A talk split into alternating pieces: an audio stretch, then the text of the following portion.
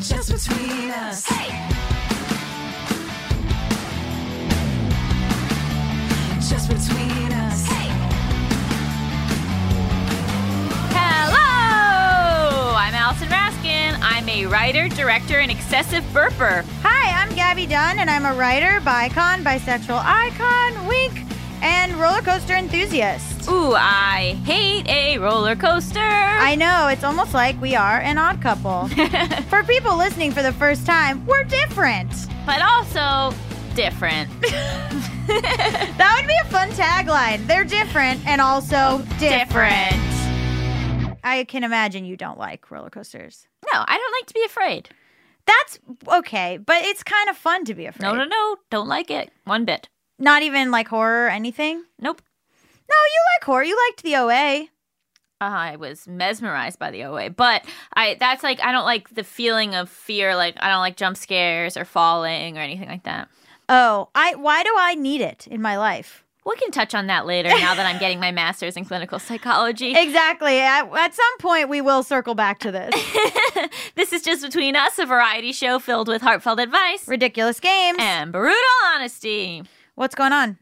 I was listening to another podcast today about how much people care about other people's opinions about stuff. Oh, I don't care at all. No, but listen. So that's why I'm making this plea to please give us a review. Um, Oh. because it's and it's so true. Like the more reviews that we have on this podcast, the more other people will be like, "Wow, I gotta check this thing out."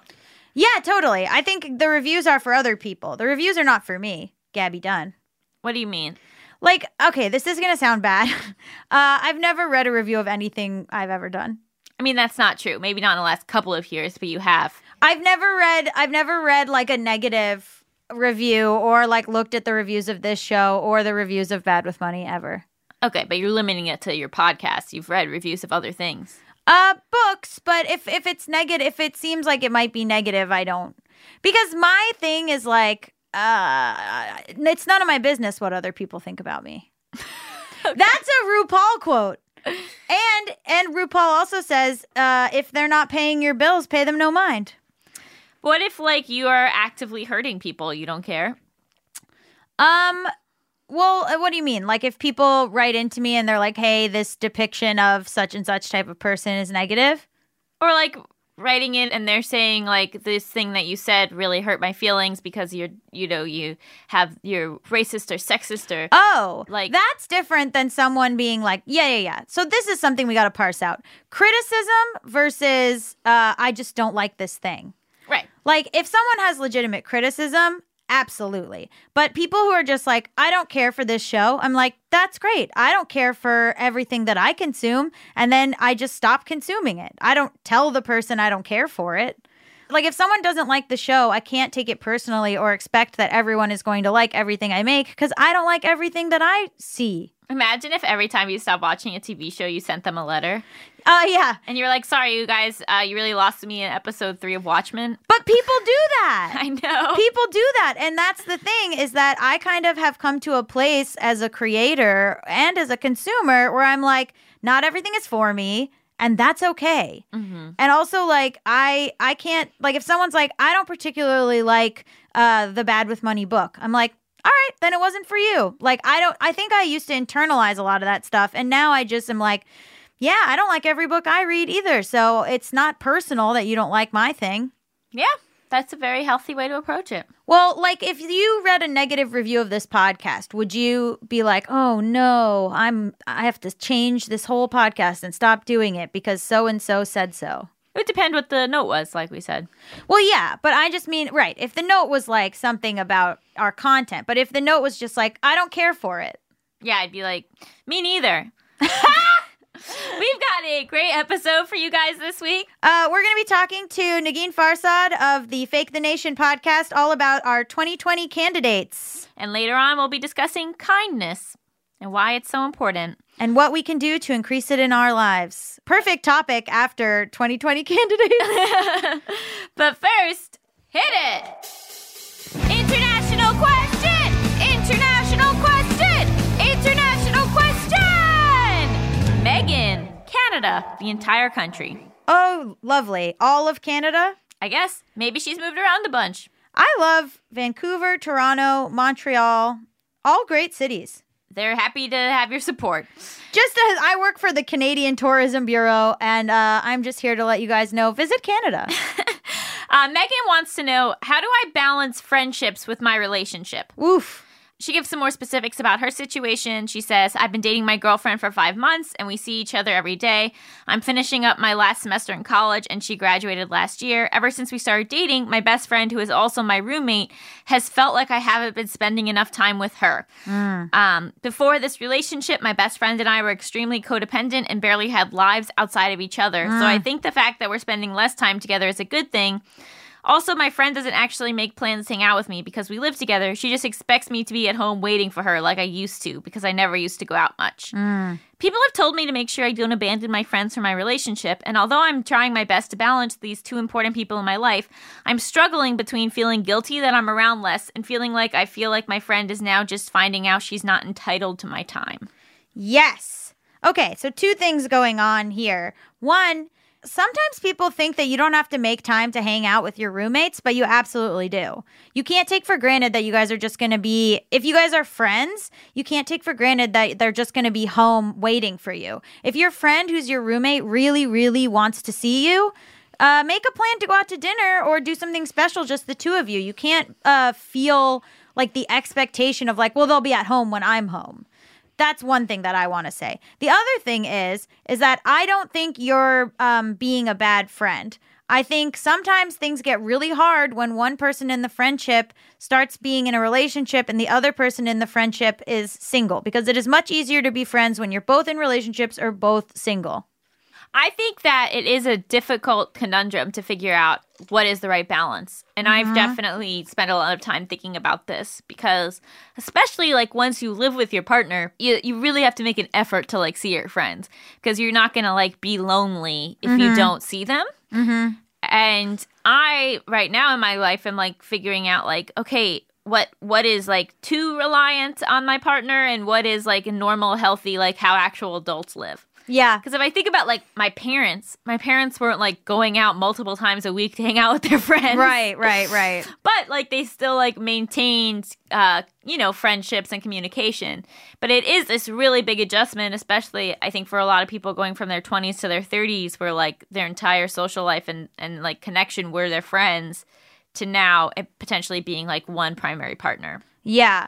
Well, it's also like you don't need to bring your partner to everything. I had some female friends over for like a little get together and one of the girls was like, "Oh, that's so fun. Can I?" And it wasn't exp- explicitly a girls' night, but they were like, "Uh, can I bring my partner, their boyfriend?" And I was like, and I like didn't feel like I could say no. And the boyfriend's fine, but I like didn't feel like I could say no, don't bring your boyfriend. But then later my friends were like, you absolutely could have said don't bring your boyfriend. But part of it is also like, okay, but don't you want to have time with just your friends? Like why do you feel obligated to always be with your partner?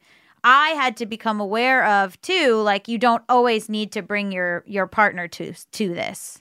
But again, that's another balance where I feel like in previous relationships, I would never bring my partner. And mm-hmm. now it's nice to be able to sometimes. Yes. It, it yes, but I think sometimes your friends want to see you. And what was interesting is like I had one friend who I was like, "Hey, you want to double date with our partners?" And she was like, "Actually, I I just want to hang out with you alone. Like, can we just go get coffee by ourselves?" And I super appreciated that because I was like, mm-hmm. "Yes, of course, obviously. Like, we we need to talk like real friends without, you know, obviously we're talking like real friends, but like, you know, not as much as we would maybe not in front of our partners. Um, and so I don't think it's unfair when you're trying to balance friendship and relationships to like ask for what you want or need. If Yeah. someone says, "Can I bring my boyfriend?" and you don't really want them to, you can say that. If somebody is if you suggest like, "Hey, how about we double date?" but you really actually your friend is like, "Actually, I just want to hang out with you alone." Like that's valid too. And I think it's important to make sure that, like, maybe you're not spending as much time with your friends, but to make sure that they still feel emotionally supported by you. Yes. That you're still checking in on them, that you're still like up to date on what's going on in their lives. Like, yes, you might not hang out with them four times a week anymore, but like, you know, if they have that job interview, following up, like, how did that go? Or if they're visiting their family and they have a tough relationship with their mom, remembering to check in and be like, I hope you're doing okay.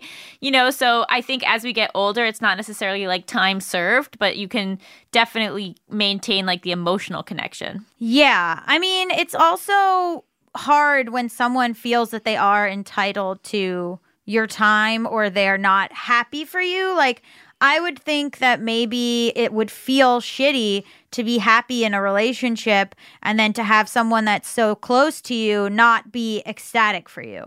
Like, not be so happy for you, not be like, oh my God, I'm so glad you have someone who you love and who's treating you kindly. You know what I mean? Like, that feels, that sucks. That's not a friend who's like supportive. That's like, remember, like our, our two friends that we have where like one of them only likes if the other one's miserable? Mm-hmm. That sucks. But also, I think that Megan is pretty young and like, you know, it's a big change. You know, you, Megan had a big change in her life that was positive, but her roommate best friend had a big change in her life that's negative. Mm-hmm. And like keeping that in mind and keeping that perspective. Yeah. That the Um, friend is feeling abandoned. Yeah, and that that's like valid and it sucks. And I don't think that necessarily means that your friend doesn't want you to be happy, but like her day to day life changed significantly. Could you all hang out together? You know, I'll ask Megan. I'm not sure. Yeah. Uh, it also could be that your last semester in college means that like your friend is already thinking that you're going to be apart, you know? Is already worried about that.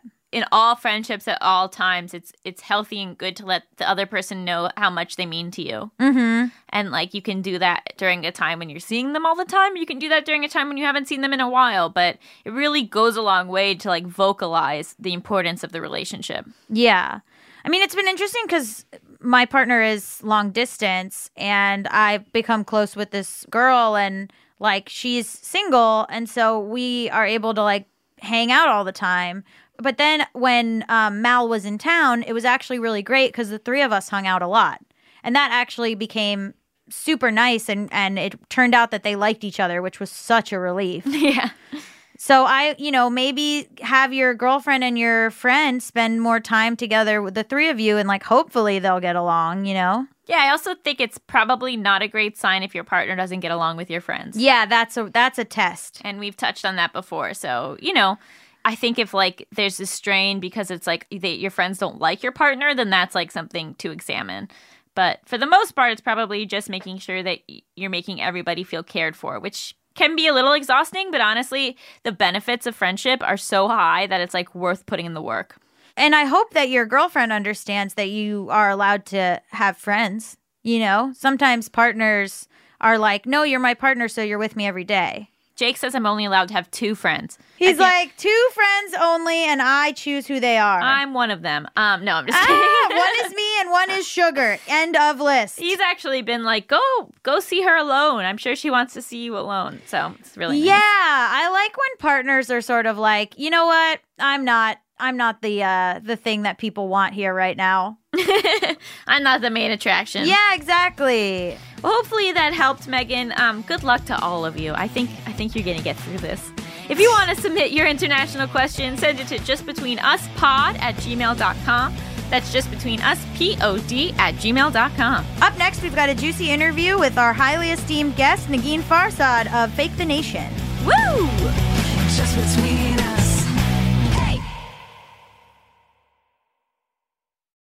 Hi everyone, Allison here. Anyone who knows me well knows that I love to read. I am always looking for new books, and that is why I am so excited that this episode is sponsored by Book of the Month. Book of the Month's mission is to help readers discover new books they love and to promote the work of emerging authors. It was so fun for me to get to pick which book I wanted to read this month and have it shipped right to my door. Book of the Month makes it easy to decide which book to read next.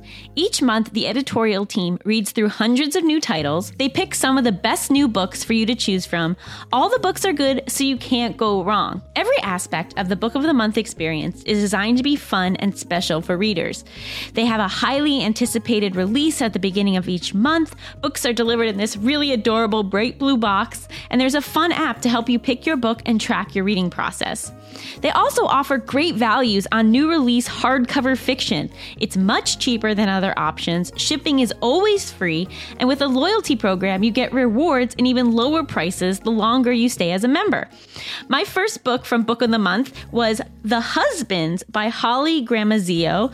I am tearing through this book. It is so fun. It's basically about this woman who one day comes home and there's a husband in her apartment, and she's like, Where did you come from? And then she figures out that every time her new husband goes into the attic, a new husband comes out. And she's, she's like shuffling through all these different husbands from the attic, trying to figure out which one is the best. It is right up my alley, and I love it so much. So if you want to take part in Book of the Month and have a brand new book shipped right to your door every single month, go to bookofthemonth.com and get your first book for $5 with code PEDALS.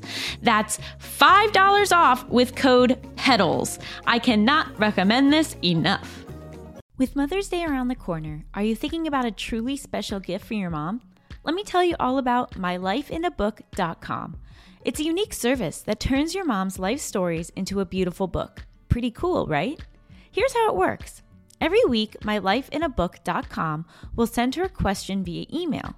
These can be pre written questions about her life or any custom questions you wish to ask. And then she can either type her response or use their voice to text feature. And mylifeinabook.com compiles all her responses into a beautiful keepsake book. And guess what?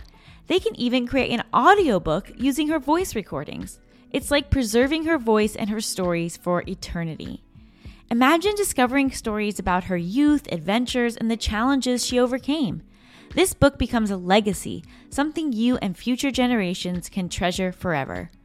Your mom's given you a lifetime of stories. This is your chance to give her a way to share them. Right before I found out about this project, my mom made an offhand comment about wanting to write a memoir because she had such a wild childhood and there are all these things she's never really talked to us about. But asking someone to sit down and write a memoir is kind of daunting. So then I got her mylifeinabook.com and now she's getting prompts to answer on a weekly basis and it's a lot easier than just undertaking an entire memoir. I'm so excited to see what my mom does with mylifeinabook.com because she's someone who doesn't always feel comfortable just sharing about herself, but having these prompts and knowing that I really want to hear her answers is going to inspire her to probably share more with me about her life and her upbringing than I've ever been shared with before. So I'm so excited for that.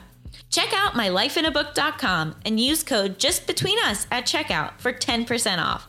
Create an unforgettable gift for your mom this Mother's Day. That's mylifeinabook.com. Use code JustBetweenUs for 10% off today.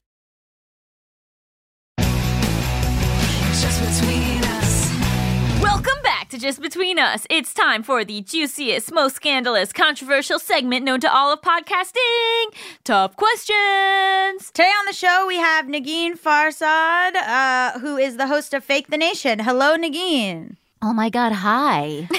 Okay, so can you tell our audience about your expertise and about what Fake the Nation is about? I mean, expertise is a strong word for whatever it is I might have, but I'll tell you about the show, which is basically a political comedy roundtable where me and a rotating cast of comedians kvetch about the news every week and about politics and and about some light social going ons. Have you always been interested in politics? Yeah. Oh my God. Ever since I was a kid, I one of my earliest memory is I was like uh, watching the the nightly news with my parents. Like I was maybe four, and I remember like watching like the six thirty p.m. like national news, and uh, you know I was bored by it and I hated it, but I was also like paying attention. You know what I mean? and uh, yeah, so I I've, I've always been interested, and then uh, you know, and I wanted to be uh, the first Muslim president of the United States. Um, and Barack Obama beat me to it. oh my God, that was a good. That was a good little slick burn. For a second, I was like, he's Muslim? kidding, world. He's not Muslim, or is he? but also, you worked before all of this com- comedy stuff. You worked in policy or things like that, right?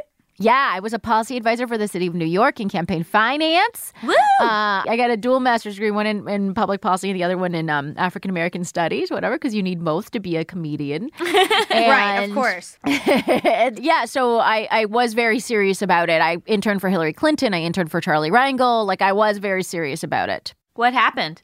You know, I was really serious about all of that, but I was also very serious every night going out and doing stand up and writing sketch shows and performing in plays and just like you name it. I did I did mime, guys. I'm not ashamed to admit it. Yeah, I was gonna ask if your comedy, if your comedy was political.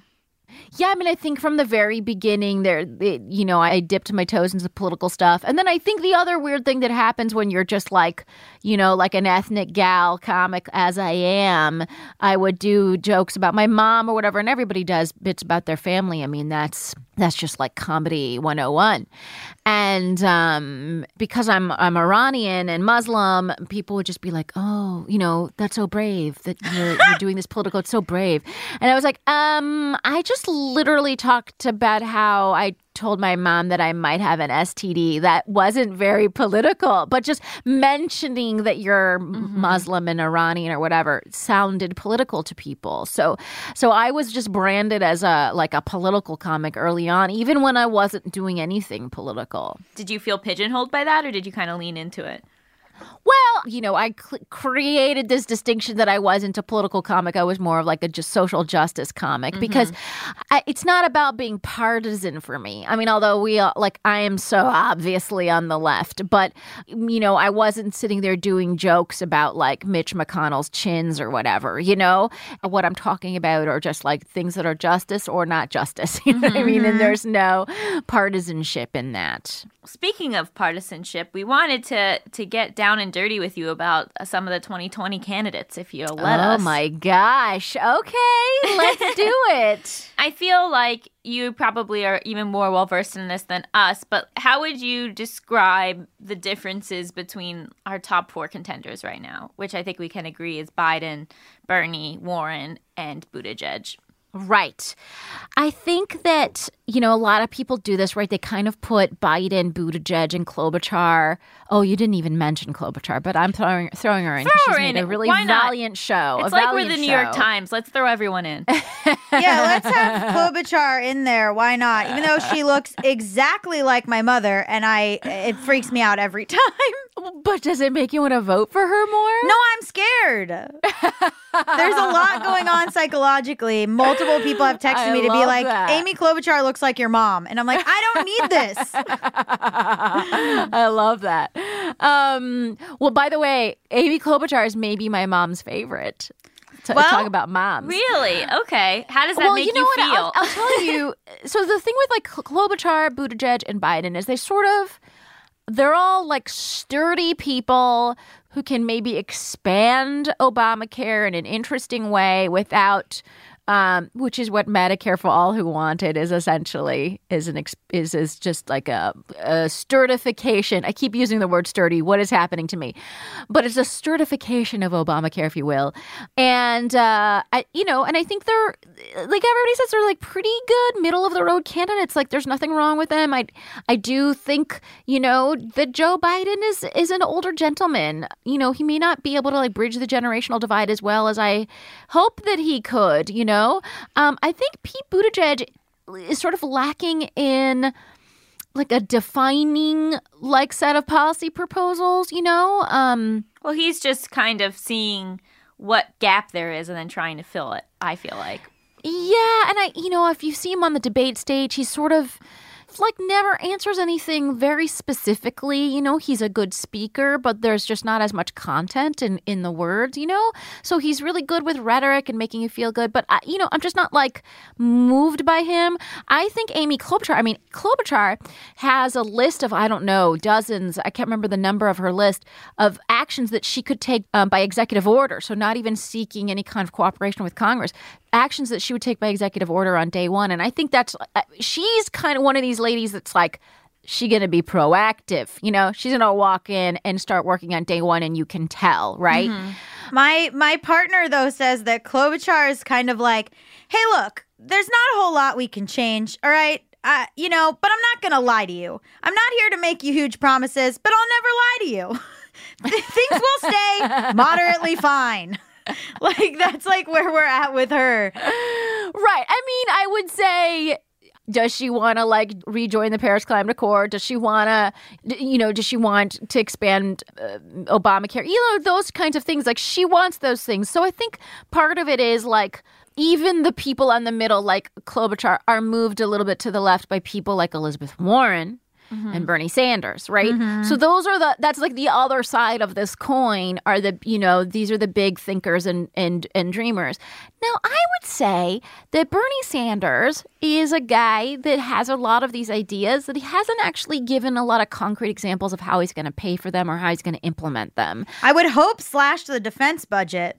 Well, People aren't going to like that, but that's what I want. Well, yeah, yeah. That's like for an after election conversation, why don't we politicize the defense budget? We really don't. You know, Right. people talk about it like it's just a given, um, but it shouldn't be. And that's and I agree. Like we should talk about slashing it and where can those money, where can that money go?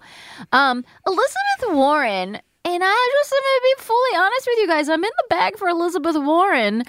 Uh, there's a reason they call her like you know that that her tagline is like I have a plan for that because she literally has a plan for everything. She's thought about every aspect of this job and wh- what she would do with it.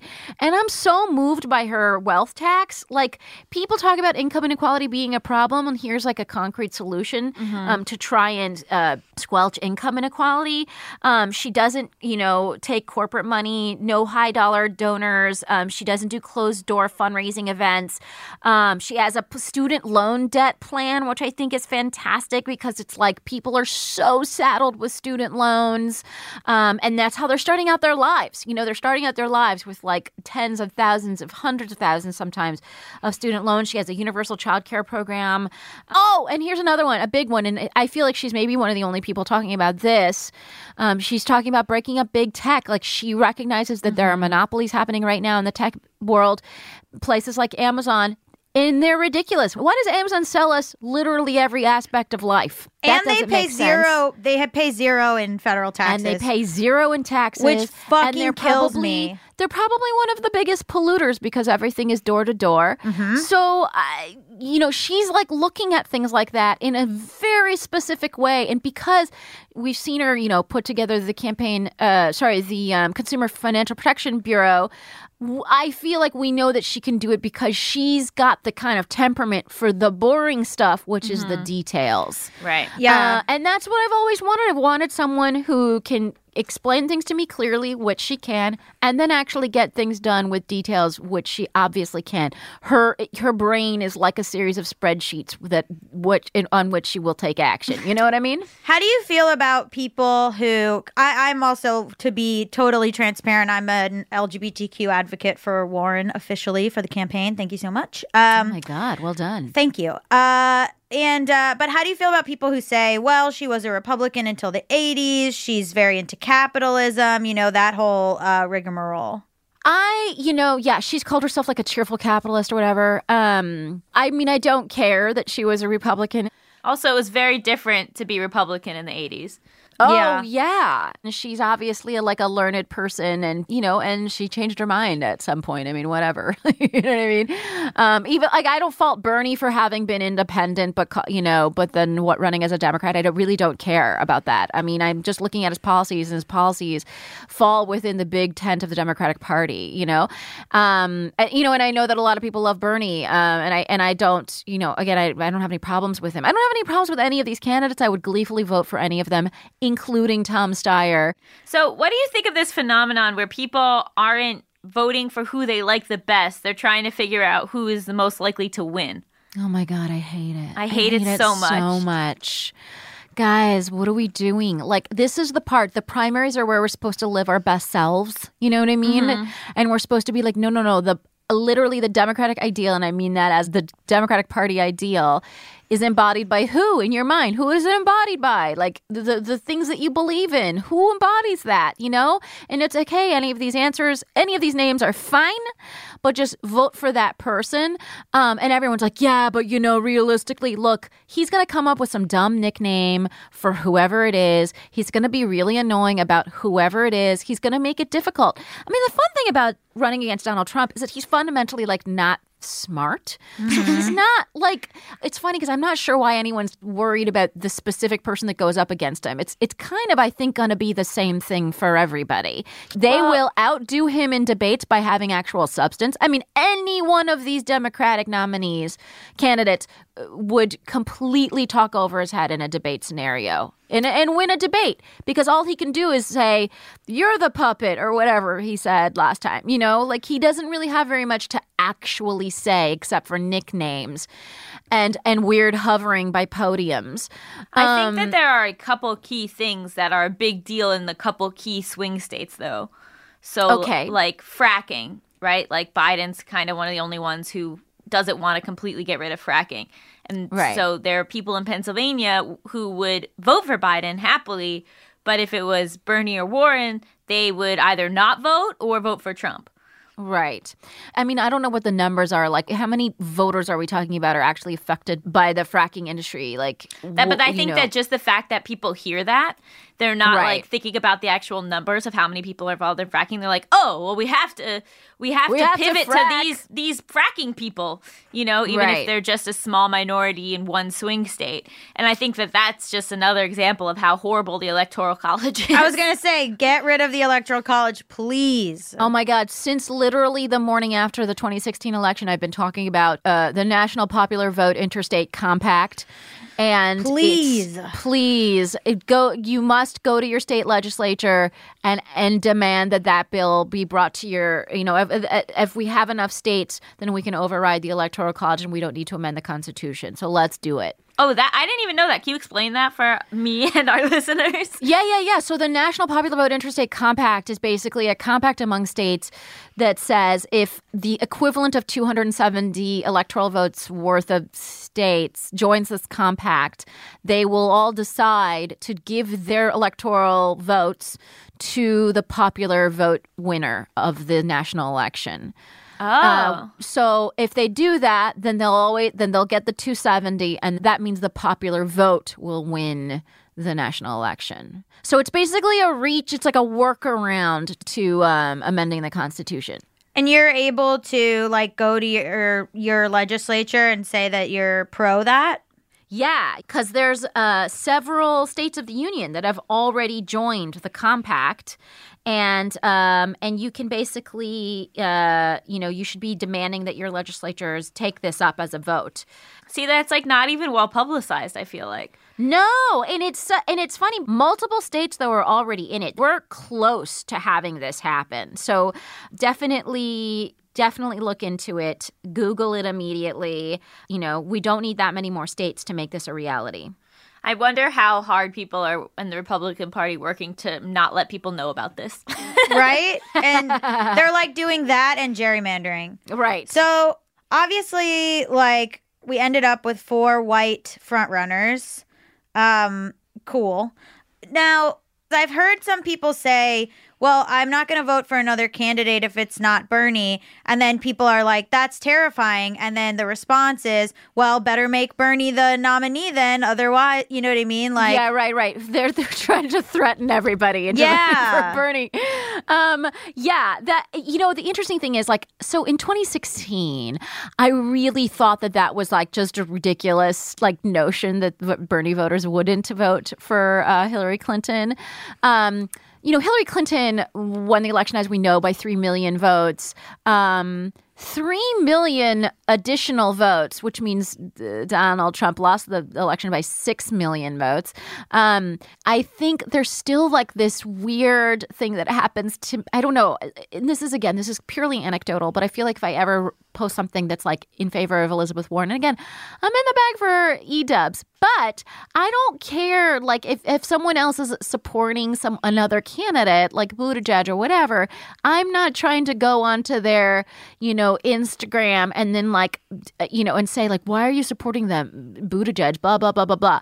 But I feel like that still happens a little bit with Bernie supporters. There's this like, almost they like are like just looking for positive posts about other candidates so that they could go in there and comment.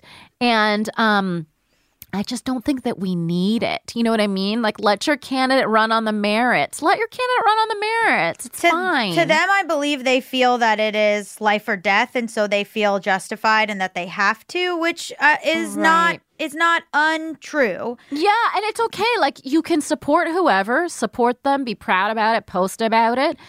You don't need to troll other people and they're supporting. You know, it's um it just doesn't help. It like makes people really upset. It like, you know, um I think the the strangest thing about the Bernie supporters is that they're very sensitive about Elizabeth Warren and it's weird that they would be Bernie or bust when Elizabeth is in the race because she's such a close you know, a lot of her policies bear so much resemblance to Bernie's. You know what I mean? And the fact of the matter is, a lot of these guys have very similar policies, you know? Well, I think that's where the sexism comes in. Right. I mean, and I'm not going to pretend like the fact that that she's a woman doesn't play a role. Like I you know, it's I feel like I get attacked when I do bring up the sexism, but she's, you know, she was asked about it on a debate stage, you know. Um she I think it comes up probably in her life every single day. So it, it is an issue. If, if you even look back to 2016, everyone who was like, "Oh, I wish Elizabeth Warren was running," and now that she's running, it's suddenly like, "Ah, I just don't like her." Yeah. I mean, there's also stuff like you see people sort of legitimately being upset about the Native American of it all, which I think there are legitimate criticisms of each person. You know, Biden definitely does not handle sexual harassment correctly or all these sorts of things. And then, you know, I've seen uh, like there was a whole thing where this prominent writer uh, gave money to Buttigieg and uh, was basically booted off of Twitter by leftist people who were more leftist, who were uh, like canceling her essentially for giving money to Buttigieg. Yes, all of these things matter for sure individually during a primary, but we are like giving ammo to the other side to attack then during the general. Yeah, no, I, I I agree. It. I think we're we're so we're really good at cancel culturing ourselves. And, Yeah. um, and and it's not necessarily a skill set that we need to be utilizing right now. totally and a lot and of course like on the debate you know i'm for warren but like on the debate stage i think that there and in terms of criticism of his voice you know the stuff against bernie a lot of it is anti-semitism.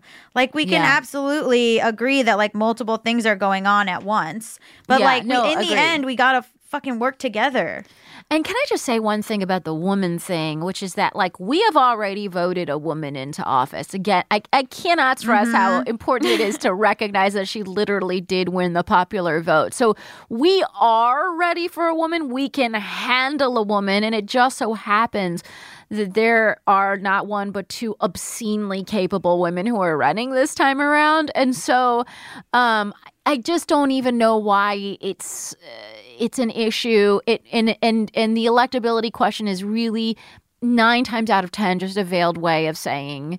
Um, it, can a woman win? And uh, and I think that there's something you know about Bernie Sanders that worries me is that is this use of the term democratic socialism. I personally give no fucks about that term. I'm fine with it. Um, I just worry that it'll be used uh, like really strongly against It's a him. scare And- tactic. yeah, it's a, it could be used as a scare tactic, and so um, if you want to talk about electability, I guess that's something to think about. Although again, I think it's garbage. Electability is garbage. If Bernie's your guy, fantastic, vote for him. If Elizabeth's your guy, vote for her. Like we shouldn't be thinking about that. So you said earlier that you would like happily vote for any of them, right? Like Yeah. Biden or Buttigieg. I would vote for Biden or Buttigieg, but I I wouldn't necessarily do so happily. like I I feel like their policies are significantly different and will continue the country not as severely in a way that is negative, but Trump has done so much damage that I feel like we need like an overhaul of the system, and that is something that neither of those candidates even want to do or tackle. Right, right. I think about the Paris Climate Accord a lot. And I think about climate change and Greta and shit like that basically all the time. Mm-hmm. And so, one of the things I think about in terms of like happily voting for any of them is that I know that they would get us back on track with, with, climate change any of them. And so that i and so i would put all of my heart into voting for them and supporting their candidacies and you know and and adding my boots my be booted feet on the ground to uh to canvas for them or whatever it is. Um and so i think that's something that kind of like Outweighs the other policies. outweighs the other stuff. Right. And it really does. Um, because that is like we're like facing a cataclysmic problem Mm-hmm. um a- a- already and then another 4 years of the Donnie administration just makes it you know, more cataclysmic. Yeah, we need to You get know? we need to get just basically back on track. Like just e- even a modicum of back on track because exactly. this is unprecedented garbage where it's just like we've we've lost I mean I'm concerned we're never going to get it back. My concern is like even if we elect a democrat so much damage has been done that we're never going to be able to get back to the like honor and prestige that we once we held. once had. I know. Can I mean hopefully hopefully we can look at the international community of nations and just be like, guys, can we just do a do-over?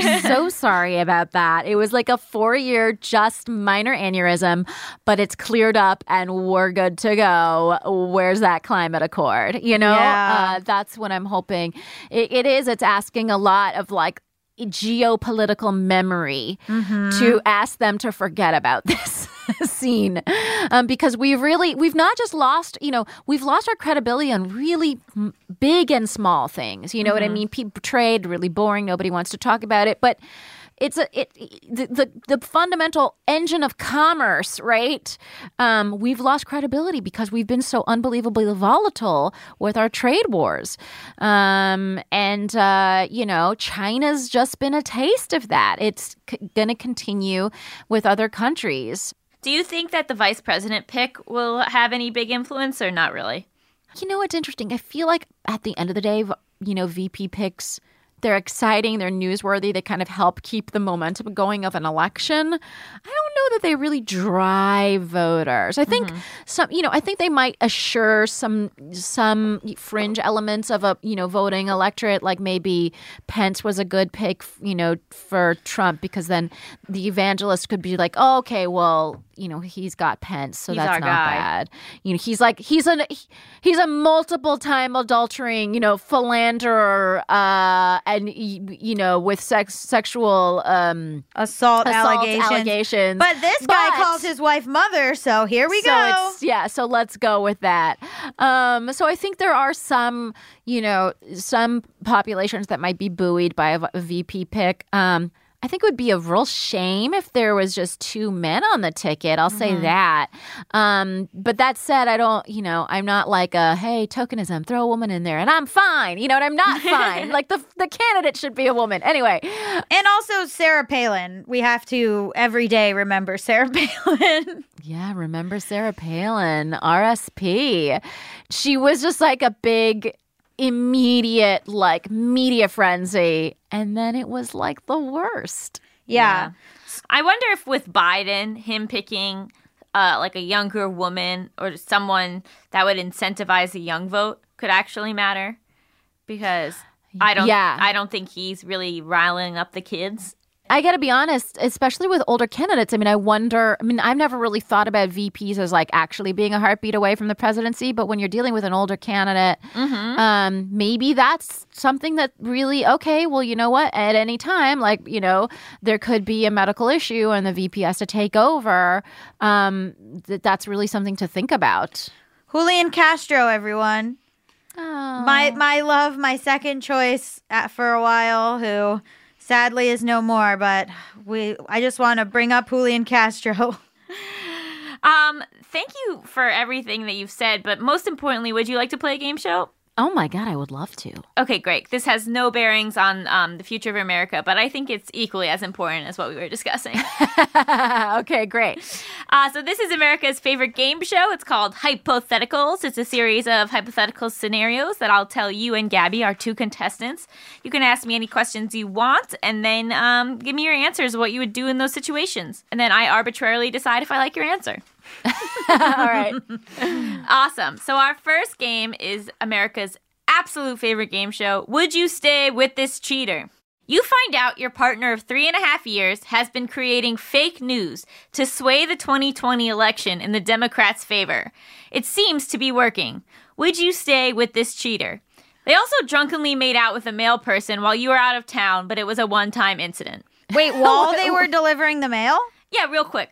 Just like like ding dong, the door opens, little making out, and then the door closes, and that's it. Yeah, because they delivered a package your partner had really been excited about. They absolutely delivered a package. Am I right, ladies? Hey. Okay, I'm sorry. So they've been making fake news to help the Democrats win. Yeah, I love that. I love that for them. I love that. I uh, uh, Negin, how do you feel? Wait, okay, they've been making fake news to help the Democrats. Right. So, basically, all the bullshit Russia does, but for our side. But for our side, oh God, do I have to like?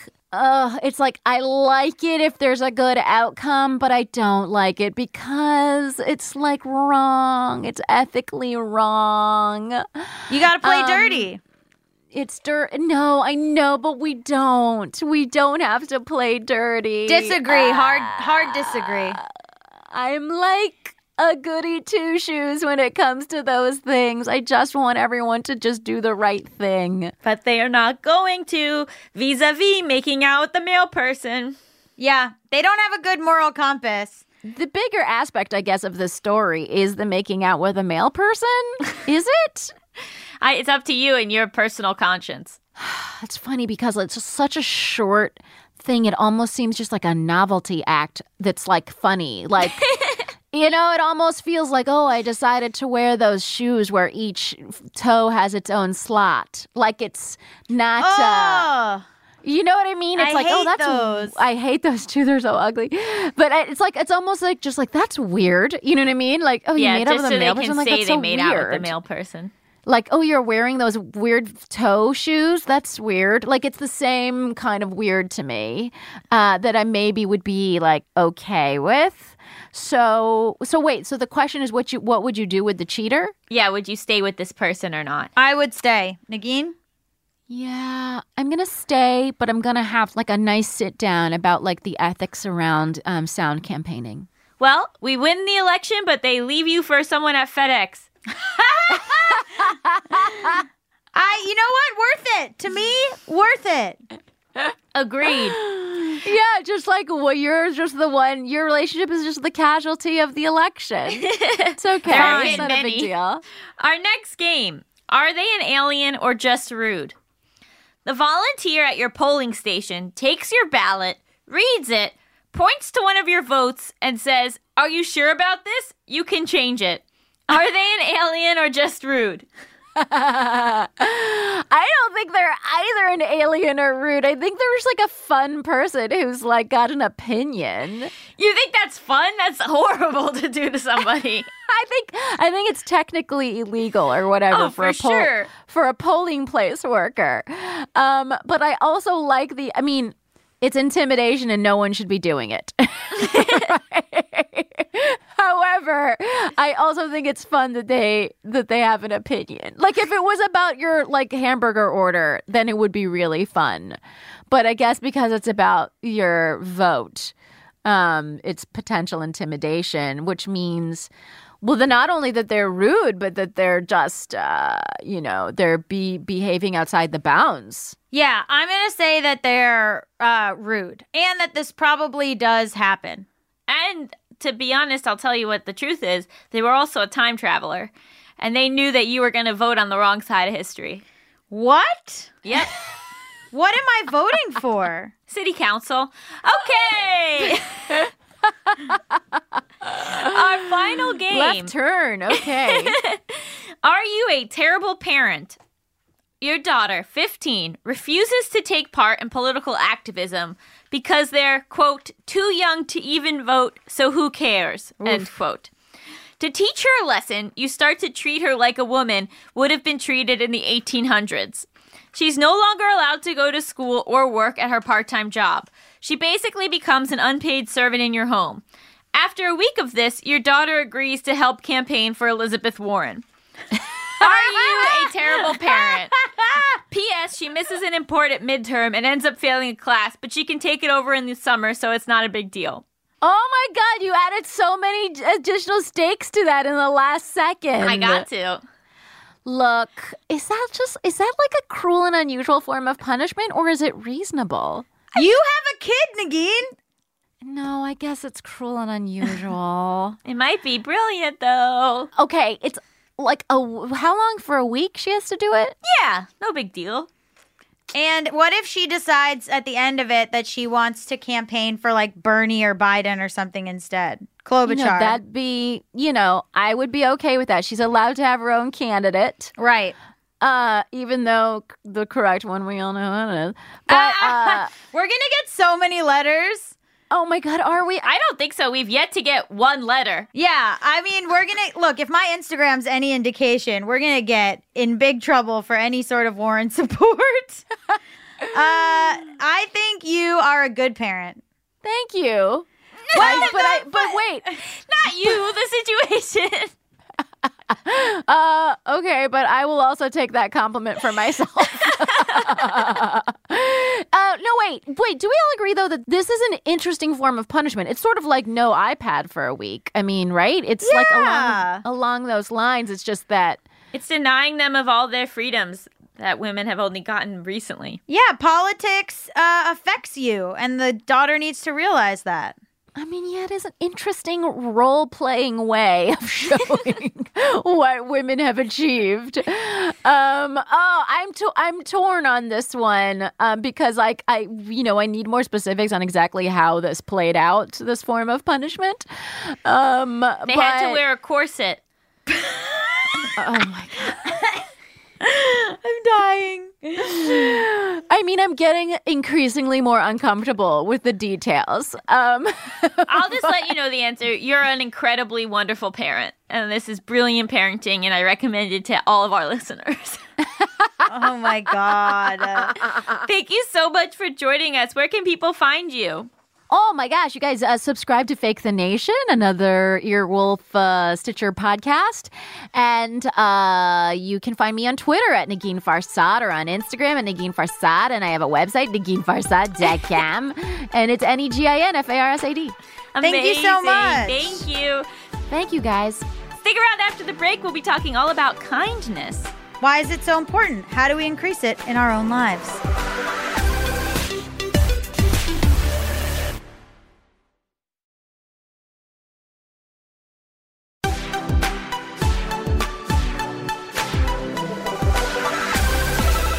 Welcome back to Just Between Us. It's time for topics. X X X X X X X X.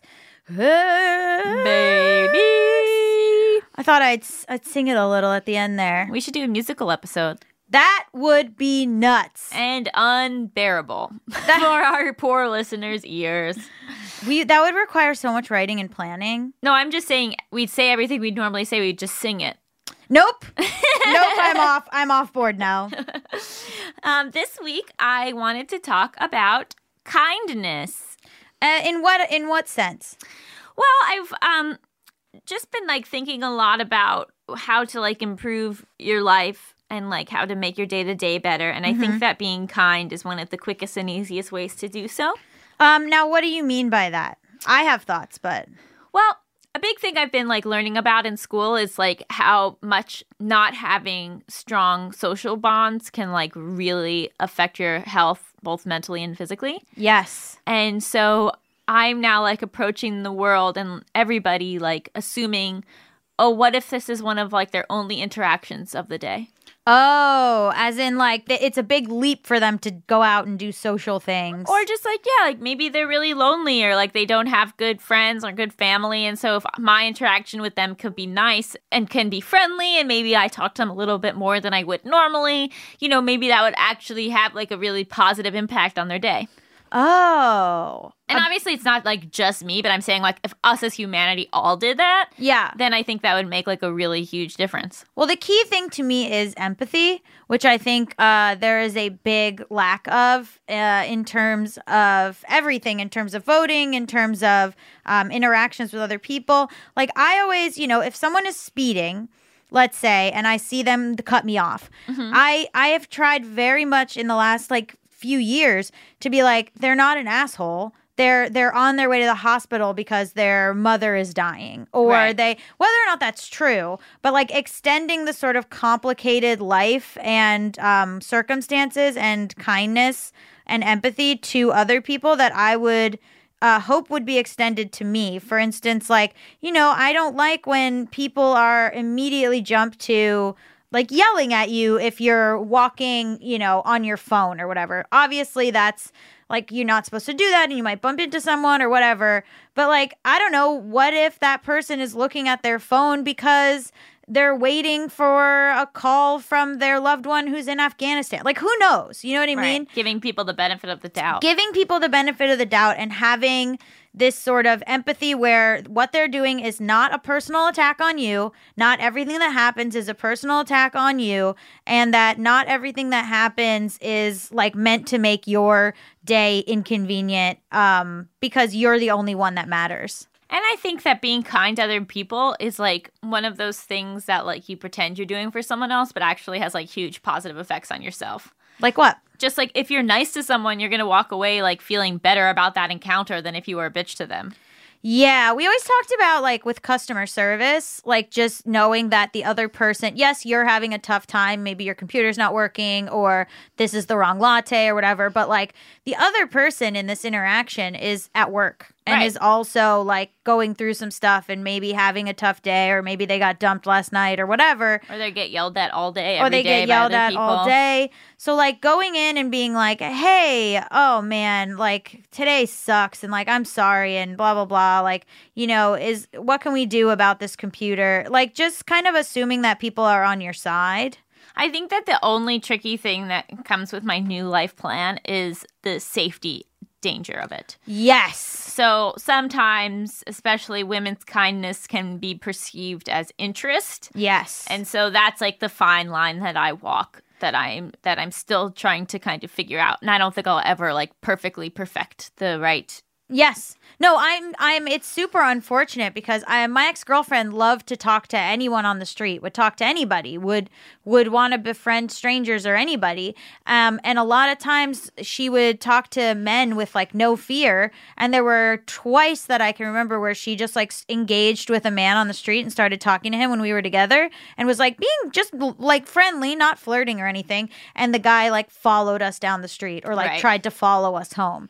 And I that that is that sucks because it is this thing where like you know like with in terms of catcalling where men are like hey good morning uh, at some point i'm like yes they are just saying good morning and you can kind of like get that.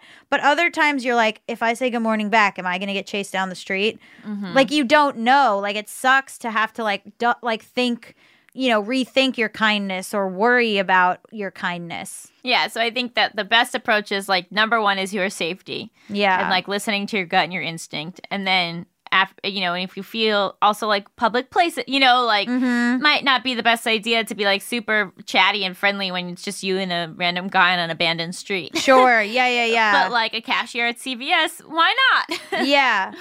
Um and i just think it it increases your mood. And i also think that a lot of times we feel like we can't make a difference and that all mm-hmm. the problems in the world are too big for us to even begin to tackle. So like what's the point?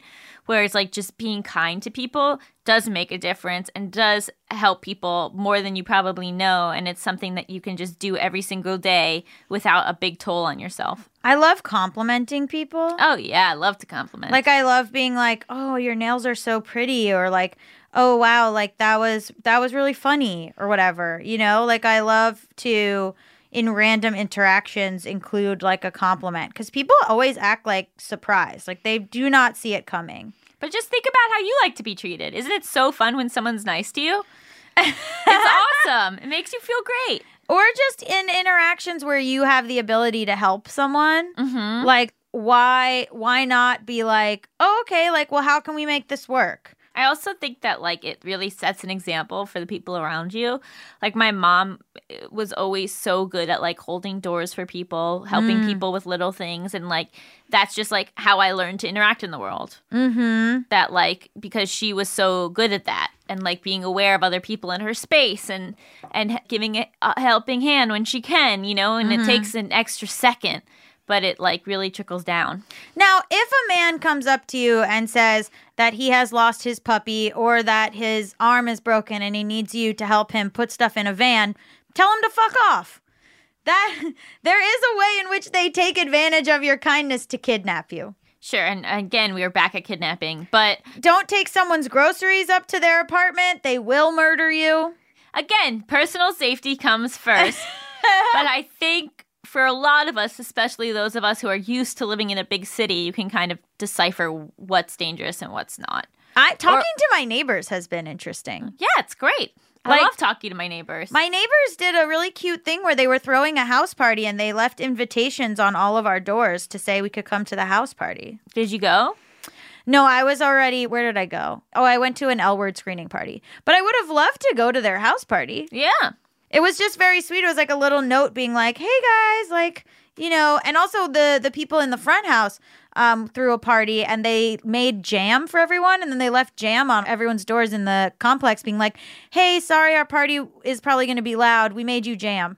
So that would be an instance where I would not eat the jam. Well, that is the concern. Yeah, that we are being poisoned. Right. Um, but it was like a nice thought. Uh, I would really encourage those of you who are like still in school to like reach out to the person who's sitting alone Mm-hmm. or to like ask people to join you. You know, like why not? That could like completely change that person's week. You have no idea. Yeah, there is a lot of stuff in like group conversations at parties and stuff or whatever where you see someone being left out and it's like just open the circle. Open the circle, ask them a question. Just like be a little more cognizant of what's going on around you and how someone else might be experiencing the same moment and like how you can make it better for them. I mean, it is hard for me because I think I'm built um defensively. Like I think I am built sort of like leave me alone and I'll leave you alone. Like I think that's my um default setting. Is to sort of just be like, let me just get through this and get through the the whole the day and the interaction and um and I I'll leave you alone and you'll leave me alone. And that's tough and I think has also made uh it hard for me with intimacy because I'm like I, I don't want I don't know why I I maybe I'm maybe just fear, but there's Or it's just not natural for you. So No, it's, it's like a muscle you have to work on. no it's not natural and sometimes when I see people like interacting with each other in that way I feel like I'm studying it like an alien. I'm a big big case of is this an alien or just rude where I'm like what are they doing they're doing this okay why are they doing this okay interesting Yeah, but you can always then adapt your behavior.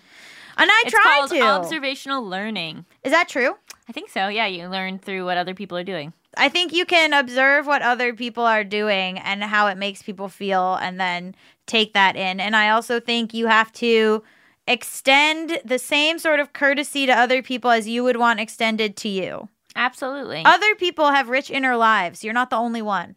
That's so true and something we all forget. Mm-hmm. Unless I'm just an entity floating in space and you're all imaginary. Whoa. See, now sometimes on this show, it's like, oh, Gaby's the weird one or whatever. Like, Gaby has, you know, the problems or whatever. But you just said you think that you're an entity floating in space and I everyone. didn't say I think that. I said I might be. Tamika, come on in. So, what do we think? Do you think you're just an entity floating in space, Tamika? I've never given that any thought. so I don't know. well, Um, now believe me, you will. Allison thinks sometimes that um, everyone is like a simulation. No, just because my mom put that in my head when I was like eight. And it really fucked me up. Oh. We've talked about this before on the on the channel. Uh, and so I feel bad for your mom because she must really regret saying that. I don't think so. I mean, what harm could it do? If I brought that up to her right now, she'd go, Yeah, but how would I know? How would you know? So, what did we think of the episode? I rate it. Um, I rate it twenty out of twenty candidates. Oh, clever. Thanks. I rate it five out of five random acts of kindness. Oh, that's very sweet. I feel like you're a very kind person. Thank you. I actually go back and forth between trying to think every day to remind myself to do something kind, like having days where I just have positive thinking and so I feel better and I'm naturally more kind. So, yeah, I was going to ask you guys if we could give the listeners what you tell yourself. Like, if you're having a bad day or a rough day, what do you tell yourself to remind yourself to be kind? I try to imagine um, when I was in other circumstances that were worse or something. Like, so I run out of gas frequently, uh, which is just a problem I have. And uh, I saw people on the side of the road that had run out of gas that were like looking for dollars or whatever for it. And I was like, oh, that happens to me. So then I I gave them money, but like I was not necessarily in a mood where I was like la la la gonna go around and help everyone, and it felt like that was a sign, like you know, like you're being a little bit like in your head about your own minutia, which is uh, bullshit, and also like champagne problems. And here's some people that this happens to you all the time. Remember how much that sucks? Um, and so I feel like sometimes the universe will slap you upside the head. And just like remembering that, like, not everybody is as lucky in terms of like having the rich, like, relationships that I have, like with my family and my partner and my friends. And so, um, I think whenever I realize that, I'm like, oh, okay, let's be kind. You know, like Yeah. that's something that like always shocks my system because it's so sad. hmm And also, like, taking into account that people like to be invited places. A lot of times people won't come, but they will, they maybe will enjoy the invitation. I like to be included. I like to not go, but I also like to be included. Mm-hmm. So I don't know. Yeah. What did we learn on the episode? I learned that I mean I I mean I already sort of knew this, but that a lot of the candidates uh, I, I think I see the discourse on Twitter being like, they're so different, and every candidate is so different, and like, how could you ever like this one if you like this one? And Negin, who's like worked in policy, was just like, it's not that different. So like, I I truly appreciated that because I think we all need to get on um the same page, which is like, get Trump out of office. Mm-hmm. I couldn't believe that thing that we're so close to getting rid of the electoral college in a sneaky roundabout way. I know. I had no idea about that. That's Uh, so smart, and I wish more people knew about it Yeah. All right. Well, we're gonna look into that deeply. deeply. What'd you learn, Tamika? Um, I think I got some really good advice at like balancing relationships and friendships, but yeah, I have to listen back to take some notes because I thought that was a really good segment. Thank you. Thank you. Wow. Thank you so much. Um, my uh funniest part was um teaching the daughter about voting by uh making her wear a corset? Question mark? Question mark? Question mark? I think that's one of my best ones. It's pretty good. It's a pretty good parenting technique. I love how uh, Negin basically didn't know whether to take it seriously. Yeah, It's people do that. People go back and forth of like, am I supposed to do jokes? But then they really want to answer it. You've created uh, a very um, brain fuddling game, Allison. That's how I like to leave you fuddled. Thank you to Negin Farsad for being our guest. Just Between Us is hosted by me, Allison Raskin. and me, Gaby Dunn. Our engineer is Brendan Burns. He also composed our killer theme music. Our producer is Tamika Weatherspoon, and our supervising producer is Josephine Martirana. Our executive producer is Chris Bannon. Just Between Us is a production of Stitcher. Vote! Oh, God, please vote. Vote!